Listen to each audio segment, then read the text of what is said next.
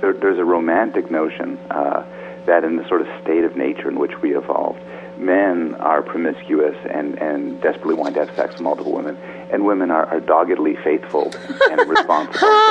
and, and, and, and, and this is falling apart in all sorts of ways. The DNA, for one thing, if you think about it, if women are so doggedly faithful, why would men be so obsessed with, have evolved to be so obsessed with female virginity? Why would it make a difference?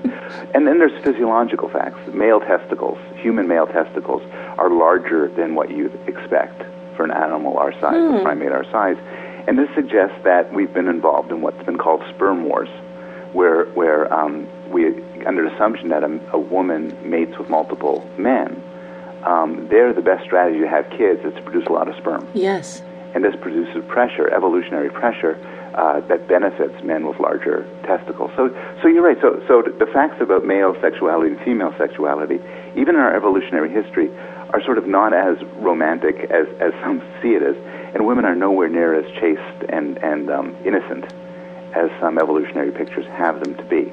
I have found myself being a little bit mischievous when I meet a woman who has children by different fathers. Mm-hmm. And usually, when she first reveals that to me, it's with a little bit of a don't judge me or a little bit of demureness or I hope, you know, you'll be sympathetic to this. There's just maybe the tone in her voice. Yeah. Or she'll make a joke about it and so on. And I decided some years ago to say, to respond with something like, wow, you have such a strong genetic line. Like you're really, you know, you've really put it out there. Like I, I, I put her on a pedestal. I'm like, yeah. way to go with, yeah. you know, with getting the eggs out there.